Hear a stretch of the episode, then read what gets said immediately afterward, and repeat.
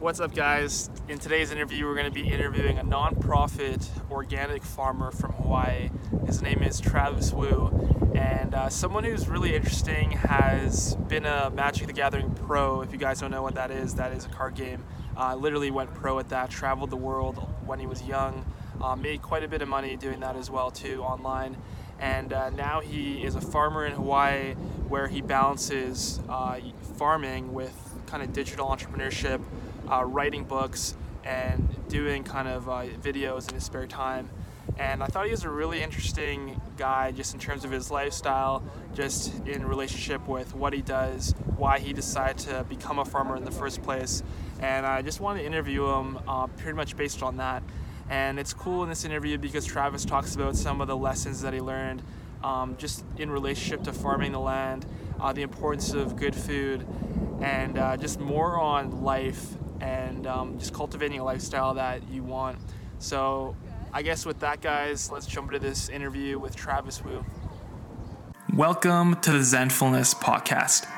I'm your host, Jeremiah Schmidt, and this podcast is about the transformation process for people who envision possibilities, cultivate their courage, and tap their potential. We are part of a group here who are inspired to chase their dreams, overcome limitations, and take action in the real world. Thank you for listening to the Zenfluence podcast. Let's get started.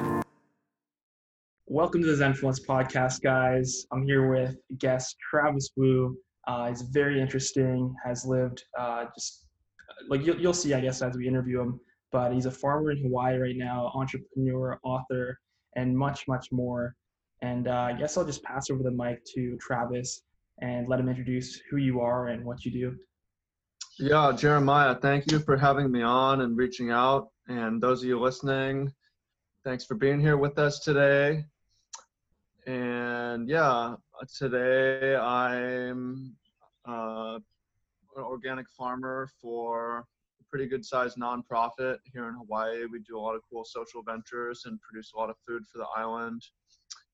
I write books, I do online courses, and I like to swim in the ocean and surf. That's kind of my life right now. Mm-hmm. But in the past, I grew up in the city, uh, went to business school, was a professional gamer playing Magic the Gathering for a while. Yeah, sort of before time and then after time in my life, definitely. And yeah, now just trying to help people out, especially help people improve their habits and help people live better lives. Mm-hmm. Something people are struggling with, people need help with. So, Travis, what uh, initially pulled you to become an organic farmer? Um, why did I become an organic farmer? Well, I think it really comes down to all of us, whether we know it or not, made a decision in our life to optimize for one thing, whether that's money or security or adventure or family. Mm-hmm.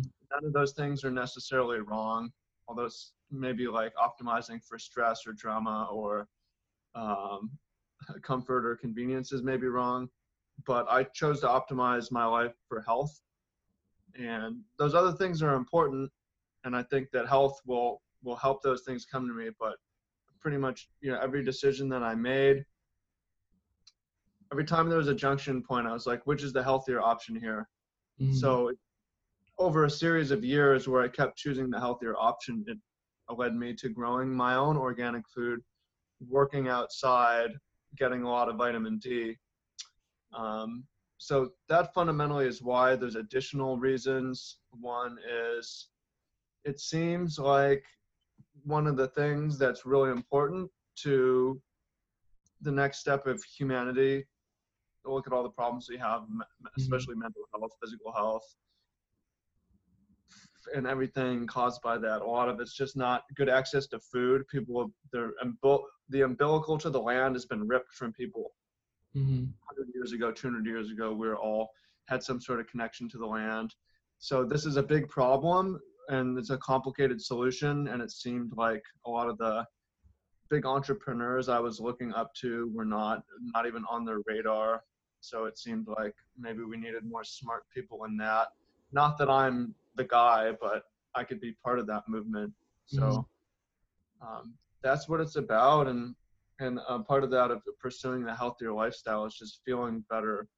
You know, today's Sunday; it's my day off, but I went up, I fed the pigs, I fed the sheep, I had to, you know, did some potting, planting of trees, and you just feel good, and, and it just makes you more energy, less stress, and you ultimately have more time to do other things because you're just more relaxed and feel better, more mm-hmm. energy.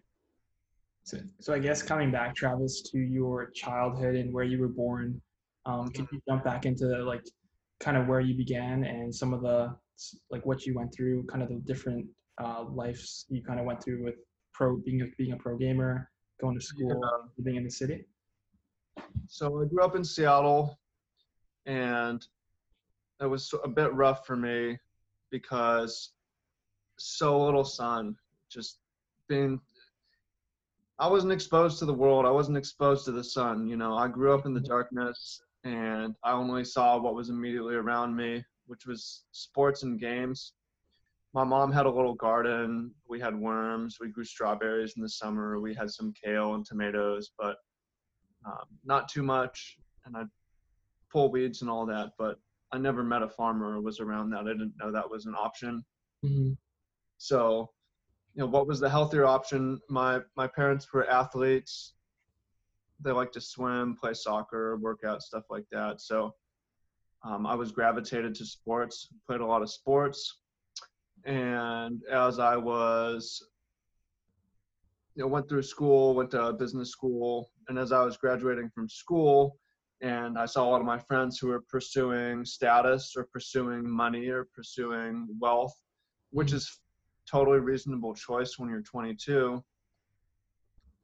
I was like, okay, well, of all the things that I've been doing, uh, this magic thing is working out for me pretty well. And what was working out for me is not just competing in tournaments, but I was writing these articles and making these videos that was getting a lot of traction.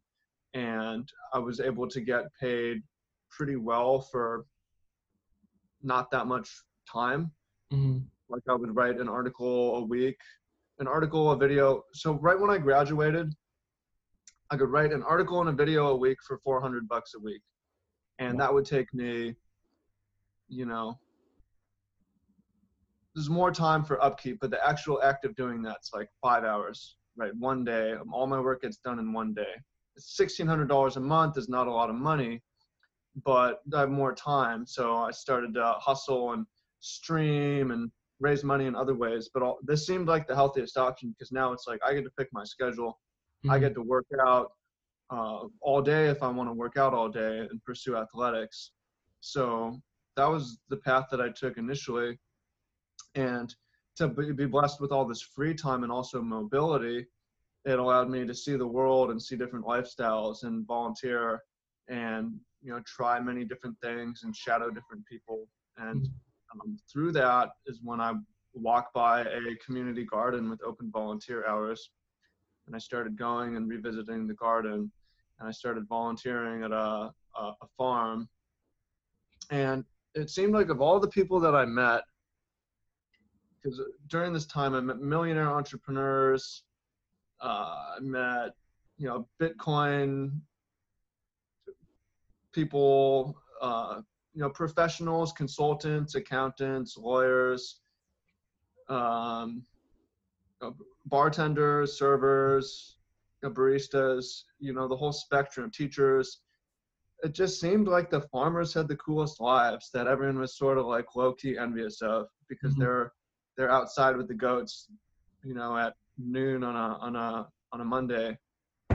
So um, that sort of had a gravity that pulled me to it, and then over time, I I realized also because you play sports, you try to play push yourself at basketball or whatever it is you're doing, you get injuries over time, you get older.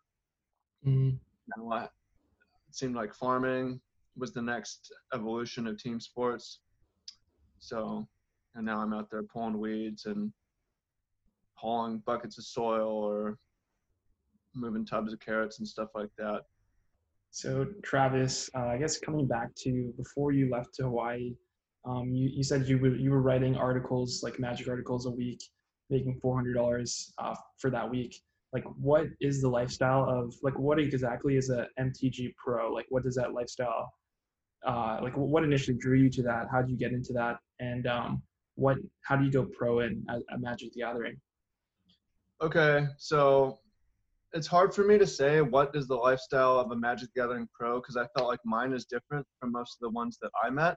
Mm-hmm because during that time, I, my day, this was a couple years, um, I would uh, wake up, I'd go online a little bit, I'd go to the soccer field with my friends and work out, I'd go to the weight room, I'd go play basketball, I would go uh, to the pool, uh, eat a couple meals in between, and then I'd come home and stream Magic Online and raise it and make more money doing that. So you know, I was working out like eight hours a day Mm-hmm. Just not like strenuous workout necessarily, like playing sports, hanging out.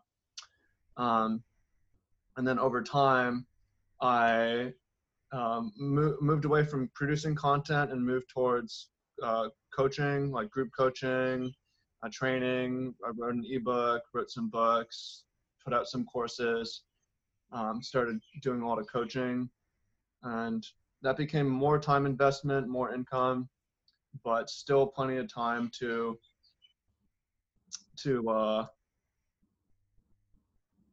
uh do other things. Um, as I became, there was a couple years where I was more like a like a pro, where a pro player rather than just being a pro content or pro coach, mm-hmm. where I would travel to a bunch of tournaments. And you know, in 2017, I went to Japan, England, Ireland, uh, Netherlands, France. I was in. I went to Mexico. I was in Canada. I went to the East Coast. I went to the South. I went. You know, I was flying to all these different Grand Prix. I was only uh, in my abode in California six months of the year. I was planning it like week by week, or when the schedule came out, I would stay with random followers, fans, and friends. Um, get hosted in random countries and places, and that was a lot of fun. It wasn't sustainable lifestyle, but definitely opened my eyes seeing different countries and different cultures. And, and now it's totally different because uh, um, even especially with COVID, there's not large tournaments. Even mm-hmm. without COVID, it seems like Magic had been sort of moving towards less travel, more online. Now it seems like people are sitting and playing online a lot, which is never what I really wanted. You know, a couple hours a day is plenty of that for me, but now it seems like it's a lot of that. Mm. And then, you know, what drew me to that is just growing up in the city and not knowing much else. What do kids do? They play games and they play sports. And of all the games that I played, Magic had a longevity. That game has been around for what 25 20 no 27 years now something like that oh so it's not like i chose magic it's like the other games that i played sort of fell away and this one was still here mm-hmm. and the various hobbies that i had of basketball making music magic magic's the one that just happened to pay mm-hmm. you know like if i had been good enough at sports i probably would have gone that route if it was paying me or even if i had been good enough at music magic just happened to be paying me so it wasn't necessarily that I chose. It was just the natural. Well, it's like let's do this. This seems better than getting an office job. And uh, yeah, um, but I mean, what was cool about it is just a platform to reach a million people, platform to to make an impact. But um, now on the other side of that, I feel like there's better platforms and better missions. It was sort of my launching pad that let me play the game, see the world, but now it's not really what I need or want. So I guess like Magic, the Gathering, like going pro in that and producing content, would you say like that kind of made you an internet entrepreneur in a sense? Like that kind of led you to you know write these books, travel the world, and like what, what actually what lessons did you learn from traveling to all these places, especially being so young? Well, I think I was going to be an entrepreneur one way or another just because both my parents sort of were. Um, my mom's like a, uh, an artist. She sells her own, you know, slings her paintings. and then my dad uh, was a lawyer, and at one point he quit quit his law firm and started his own practice. So I watched him launch his marketing and, and do all that stuff.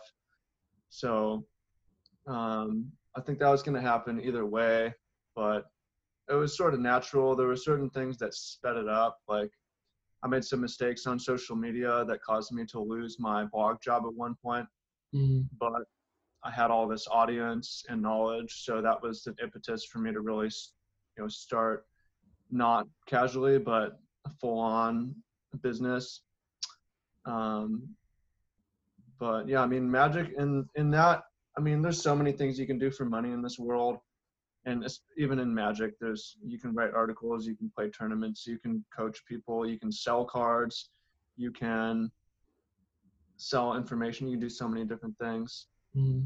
Um, and then you had a question at the end of that. Oh, what did I learn from? Well, I'm happy that I got to travel out of the way when I'm young because I know people who don't get to do that when they get older is like, what's out there? I wish I could go.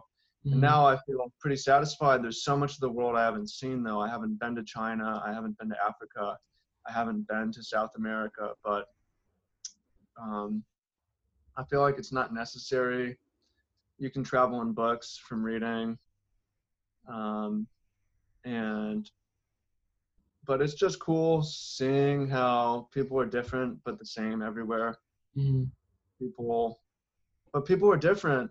You know, Seattle, they call it the Seattle freeze. Oh, yeah. yeah.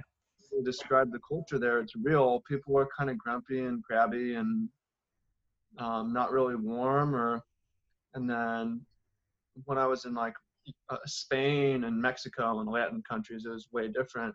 You know, you greet with a kiss, and uh, there's way more social touch, and there's people were way warmer and more inviting, mm-hmm. and just friendlier. And Hawaii is a little bit like that. So, um, yeah, it's a good experience. I mean, I think that if I was in Seattle, I wouldn't be nearly as happy. We got a lot more sun here, and that's definitely a game changer. Yeah. Well, well, so what initially pulled you to go to Hawaii, like kind of transition there? Um, why Hawaii? Oh, there's basically three re- three main reasons. The first reason would be okay, I'm in agriculture. Hawaii is a great place for agriculture. It's year-round growing you grow tropical fruit, you grow anything you want. So it's awesome for agriculture. Second reason is um, second reason is the weather. It's just nice, makes it easy to have a nice lifestyle. And the third reason, honestly, is uh, basically demographic. Hawaii is the only place in the world that I can go and I'm like a normal looking person, mm. right? I mean, there's the only state of the there's four, 49 to 50 states in the U.S. are predominantly white. There's there's some cities that are maybe more Asian or more Hispanic or more black, but Hawaii is the only state in the U.S. that is predominantly mixed and mixed Asian. So, you know, I'm just people are more aware. I'm sure you're paying attention to like people are becoming more educated on race right now. Mm-hmm there was a point where I was just like, I'm out of here. I don't need to be a minority. I have another option. And uh, I like that. I mean, you just uh, to be able to go places and people look like you and people aren't staring or like people don't treat you different.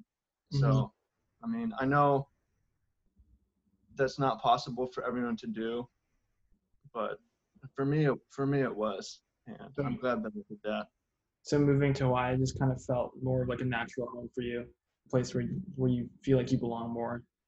Yeah, I look like I belong. I'm not like the one person who looks different. Mm. And especially as a mixed person, it's like around white people I stick out, and around Asian people I stick out. But uh, in Hawaii, it's it's like 25% of the population is at least two races. Mm. 35% of the population is Asian. Um, so it's, you know, it's just a lot. I look normal. And there's some there's something about that that people don't don't don't realize whether you're a minority or the majority that once the role is switched, you you notice. So I guess living in Hawaii, if you could take us through the day in the life, Travis, of what you do. Like, let's say you wake up in the morning, kind of like run us through your day. What does that look like? Okay, so right, it changes seasonally, but right now, um, I get up around six. Um, I'm going out on the farm around 6:30. Usually, I'm gonna go start off by feeding pigs and sheep and then I'm gonna go harvest. Whether we're harvesting, we harvest a lot of salad, carrots, turnips, radishes, kales, brassicas, herbs, um, kohlrabi, um, fennel. I'll come back for lunch, or sorry, for breakfast, probably around 8:39. So I work for three hours before that, and then um, from about 10 to 12:30. I'm either helping to process the and wash what we harvested, or um, working on the office on marketing our products. Mm-hmm. And then 12:30 have a lunch, and then um, I'll usually go for a swim in the ocean at this point. In the summer, there's no waves, so I'm just going for a swim. In the wintertime, and there's wave. Well, there are waves, but it's not as convenient. In the wintertime, I'm going and surfing at this time. Um, I have a girlfriend in Ohio right now. She's coming here in November, so I'll call her at that time. And then three to six, I'm usually going back out on the farm. Uh, this is more like maintenance and preparing, like weeding or setting up fields, uh, moving the sheep, mm. um, working in the orchard, stuff like that and then come back for dinner. And then I have a couple hours, which I'll go on social media. And this is when I'll uh, work on my online business, like my courses or write books and stuff like that. And I'm usually offline by nine. I'll read for half an hour, 45 minutes, and then sleep and get about eight and a half hours of sleep. So wow the day is day. sort of an average day, but they're not all like that. Mm-hmm. So I guess Travis, look, what's the thing when it comes to uh, organic farming or just farming in general? Like a lesson that you've learned that you think most people wouldn't um, know. Um, it's a lot more work than people realize to bring a carrot to your plate or some salad or something. It's it's a lot more work than people realize. And also the quality of fresh local organic is a lot higher than people realize too. The difference between iceberg lettuce from 600 miles away and freshly harvested greens. So I wish people would, uh, and not just spend money with us, but in general, like realize I should probably spend more money on my food to get higher quality, fresher food or spend more energy to have a little garden, grow a little bit of my own food. Mm-hmm. Um, it's it's a lot of work. It's a uh, um, it's a nice lifestyle, but it's hard to be it's hard to be profitable. It's not necessarily a good business model when you consider like you're growing carrots in the ground that take water and the seed costs money. You have got to add implements to the field. A tractor costs like sixty thousand dollars.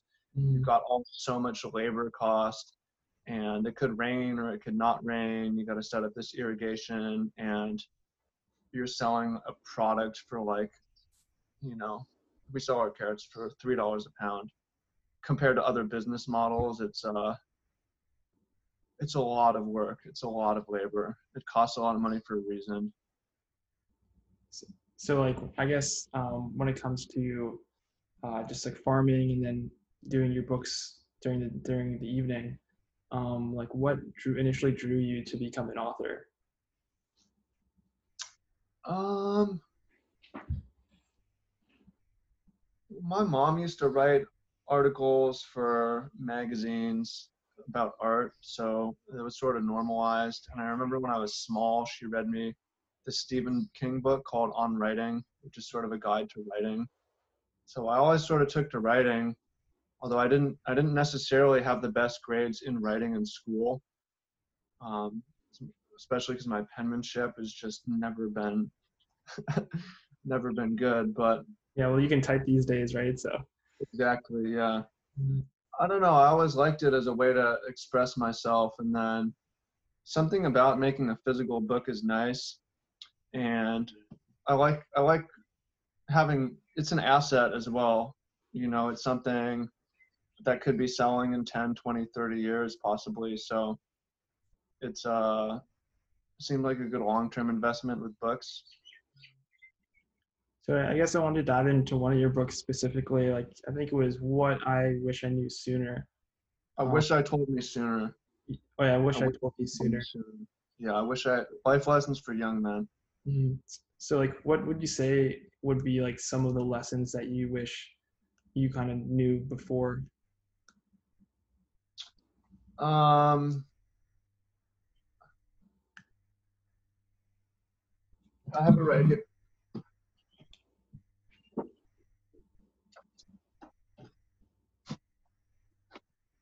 Well, I mean, I wrote this book when I was 27, so I learned plenty since I wrote this as well. Mm. Um,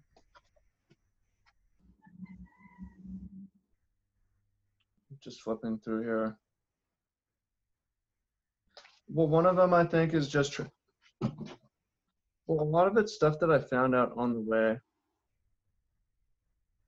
Um, it's not even in here, but like being sober, I wish I had uh, known that from the start. You know, I was a stoner for some years, and I drank coffee every morning, and I would drink alcohol here and there, mm. and I think it really held me back. And I didn't I didn't know that um, until more recently. That how much that would help me. So, like, did you recently quit uh, like doing drugs and alcohol, or? Yeah, it's been a, a little over a year, about oh. eight months of coffee. Wow. So, like, could you take us through that story of how you were able to, like, kind of the battles you faced and how you were able to get through that? Yeah. So, I mean, in my mind, it's like not a problem. It's like, uh, you know, a lot of people smoke weed. I'm not spending a lot of money on it. I'm not like doing dabs or bong rips or hash. I'm just smoking joint in the evenings. What's the big deal? You know, coffee is so normal. Why is this a problem? Mm-hmm. What's wrong with drinking alcohol on Friday night? Everybody does this, right? So it's not like I was, it was ruining my life or that I was, felt like I had a big problem, but part of it is just looking up to some of the more, most of the really successful mentors and people I see who are really killing it in life are not doing these things. Mm-hmm. Um, and seeing people who are failing, and a lot of them are doing these things. But a big part of it was me turning 30 and looking at the goals I had for my 30s. And I want to start a family and, and have a sober household. So I should probably prepare myself, ready myself for that. Mm-hmm.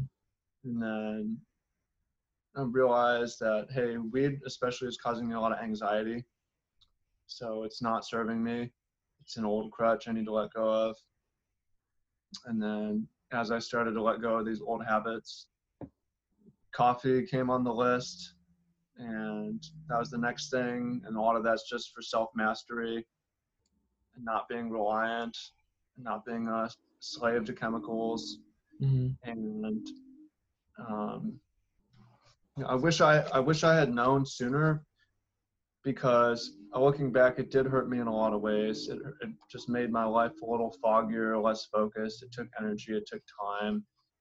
It uh, negatively affected my sleep. It made me ha- hang around the wrong people, mm-hmm. and uh, that's not even in the book because I need to write a part two to this. But I guess if there's one thing I wish I had, if I could go back to a 22 year old me, I would say, hey, listen, dude, you should you should probably be uh, not do that and do this instead. Mm-hmm. So, so I guess like on your, what would you say is another lesson you learned turning 30 now? Like you kind of touched on that a little bit, but the biggest difference between your 20s and your 30s. I feel like your 20s is a uh, 20s is a time to experiment and and to start doing narrowing of eliminating what you want don't want to do with your life. Mm-hmm. um, eliminating where you don't want to live um, you know trying up on behaviors and characters personalities seeing what does not fit with you. And so 20 is 20 is such a good time to take a bunch of different jobs live in a bunch of different places travel to a bunch of different things. And but then i feel like 30 a lot, hopefully a lot of that narrowing is already done for you and your path is a lot clearer. You don't have as much time as you did um, and now you hopefully you know what you want to do with your life and you know where you want to live you know who you want to do it with you know the things that matter. So it's just a different vibe. Like 20 i wanted to go on adventure and go to this country and do this crazy thing. 30 it's like i got work to do so maybe a lot of that's behind me. So, so i guess another question for you travis is uh, i know you kind of like kind of got a bunch of success kind of early on in life. Um, if you could go back like or, i guess what would, the question is what would you say are kind of like the the positives of gaining success at a young age and then kind of like the negatives of gaining success when you're younger? Yeah. So first of all defining success i mean on outwardly and in some ways i did have a lot of success young um, my ability to just have a cool lifestyle and travel and get a lot of attention and make decent money. Um, but you can always compare to other people. It's not like I made like a ton of money and got super famous and and got to travel to a hundred countries. I did get to do some cool things, but it's all on a scale. Um, the positives is confidence, especially success in business, it's like, okay, you look at a bird on a branch, and if that branch breaks, the bird is okay because it has wings and it can fly away. Mm-hmm. Now, for me to go out on a branch limb and feel like, okay, I could lose everything, but I could figure out, I could fly, I have wings now. So, uh, ha- having a confidence. Definitely the downside is when you get a lot of attention when you're young, it just it's probably not healthy. Um, me, I maybe have some narcissistic tendencies. I don't know how much of that is inherited or how much of it is. So plenty of it is definitely from just getting when I'm doing a live stream, like having thousands of people watch and mm-hmm. and uh, you know it caused me to. I think it slowed down my growth a little bit, where I thought I got cocky, you know, when in the, the big picture, I wasn't really doing that much. So it took me, got probably a couple of years to grow out of that and get my humility back. So that's definitely the downside. So, so I guess Trav, uh, Travis, what would you say is the upside of of it? Well, that that would be a Well, one is what I mentioned the confidence of being able to start something new, but also is just feeling like, uh, okay, I got a lot of attention that didn't really make me happier. Mm-hmm. Okay, I can check that off the list. I don't need to chase that. Like I had so much freedom, I could spend my days how I want. That didn't actually make me happier than, for instance, having some meaningful work. I can cross that off um, just getting to taste some things that people get to travel all over. Well, I kind of more enjoy just staying in one place and watching the garden grow, right? Mm-hmm. Getting to accomplish some of those things that people never get a chance to accomplish and see that it's sort of overrated. Um, and yeah, just you know, family and a purpose and good days and a healthy lifestyle is way more important than any of that perceived status.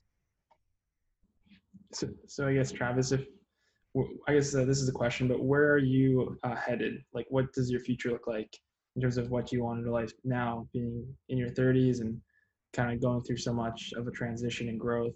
Um, wh- where are you kind of headed if all if mm-hmm. everything goes well? Well, there's still a little bit of narrowing, but now it's a lot clearer. Um, definitely working with the land. It's hard to say if that's going to be like um, producing a ton of food or uh, animal husbandry. Um, and then, I mean, it's a lot of the stuff that I'm doing now, but uh, mm-hmm. better, right? Like I'm going to continue with courses and coaching people and writing books.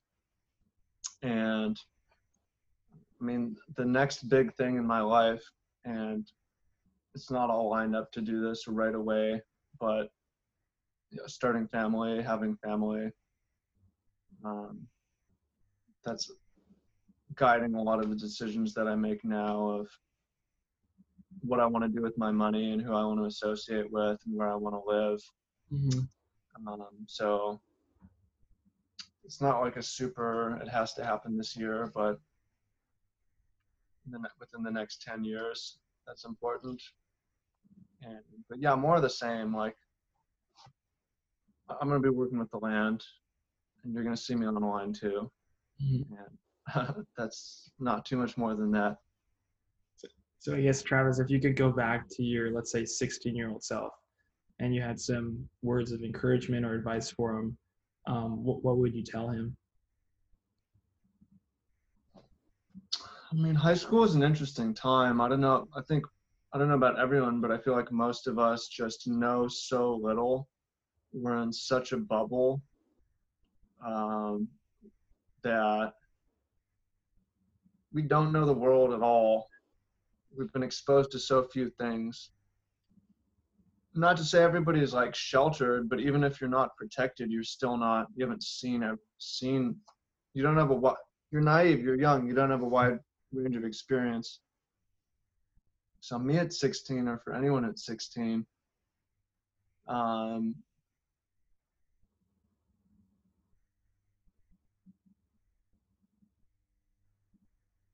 it's it's hard for me to want to go back and change my path because I feel like I'm in a pretty nice space right now. But for anyone at 16, I would just ask them to think for the future.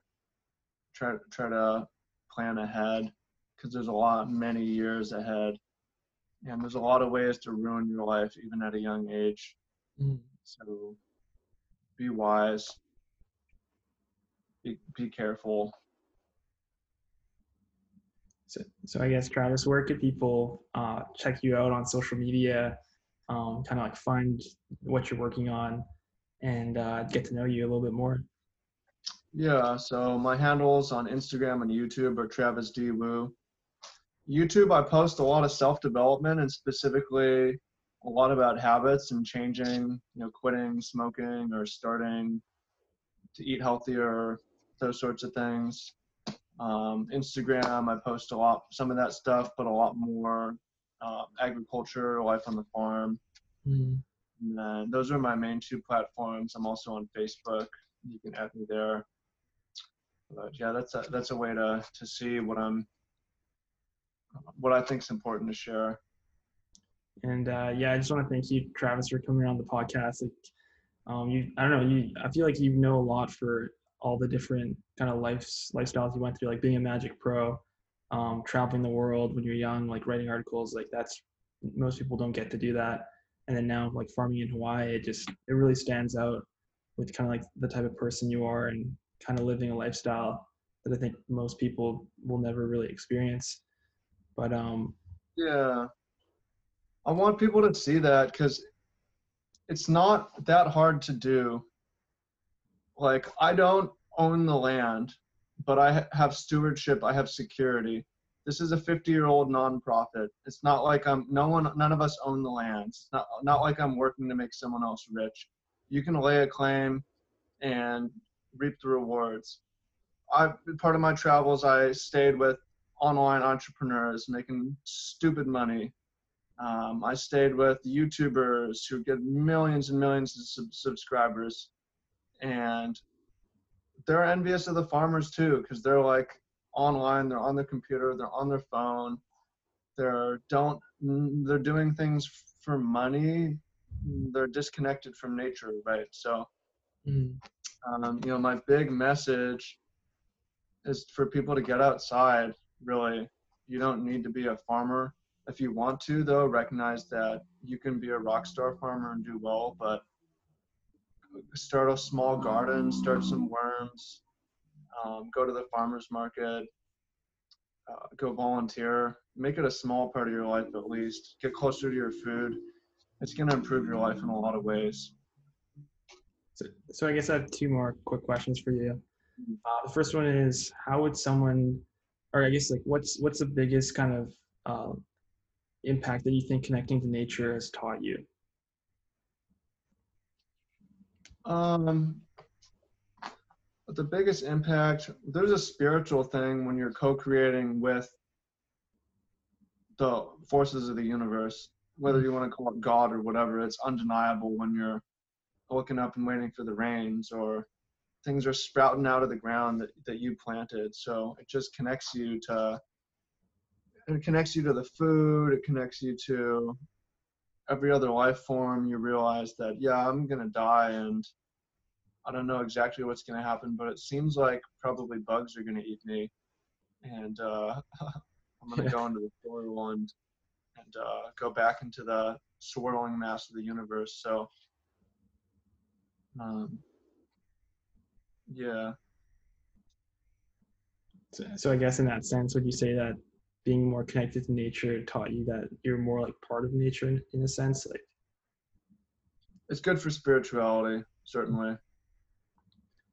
and then uh, I guess the last question is, if you could, if you had a billboard, let's say, and you could uh, leave the world with one message everyone would hear, um, especially at a time like this, what would that message be?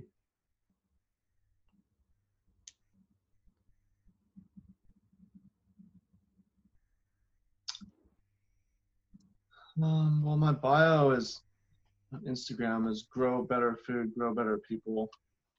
So I like that. There's other things I could say, but yeah, grow better food, grow better people. Awesome. And there you have it, guys. There is Travis Woo, the organic farmer and author from Hawaii. Yeah, thank you, Jeremiah.